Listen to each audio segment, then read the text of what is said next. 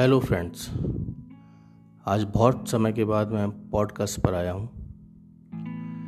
क्योंकि आजकल मैं देख रहा हूँ यूट्यूब्स और काफ़ी सारे सोशल मीडियाज़ पर मोटिवेशनल चैनल्स की भरमार हो गई है। सो आई वॉज़ थिंकिंग कि क्या ये सभी मोटिवेशनल चैनल्स सुनने से हम मोटिवेट होते हैं? और अगर होते हैं तो कितने समय के लिए? क्या इससे हमारी सोच पर कोई फ़र्क पड़ रहा है?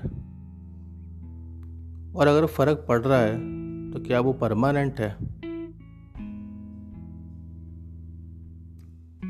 मुझे लगता है कि हम जब भी कभी किसी मोटिवेशनल यूट्यूब वीडियो को देखते हैं या कुछ सुनते हैं तो फॉर ए टाइम बीइंग हम मोटिवेटेड फील करते हैं।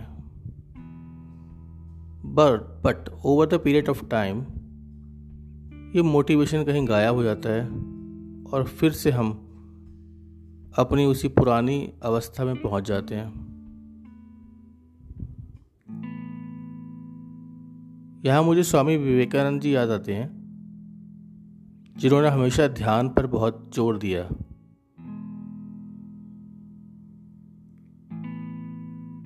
मुझे पर्सनली फील होता है कि मोटिवेशनल लेक्चर सुनने से अच्छा है कि अगर हम ध्यान पर केंद्रित करें,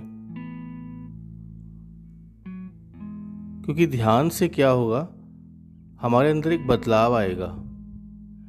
एक इनर इंजीनियरिंग होगी, जिससे हमारे इमोशंस कंट्रोल होंगे। मन शांत होगा और हम सही चीज़ों का चुनाव कर पाएँगे। इससे हमारी लाइफ में स्ट्रेस भी कम होगा। क्या आप मेरी बात से सहमत हैं? मुझे बताइएगा। Thank you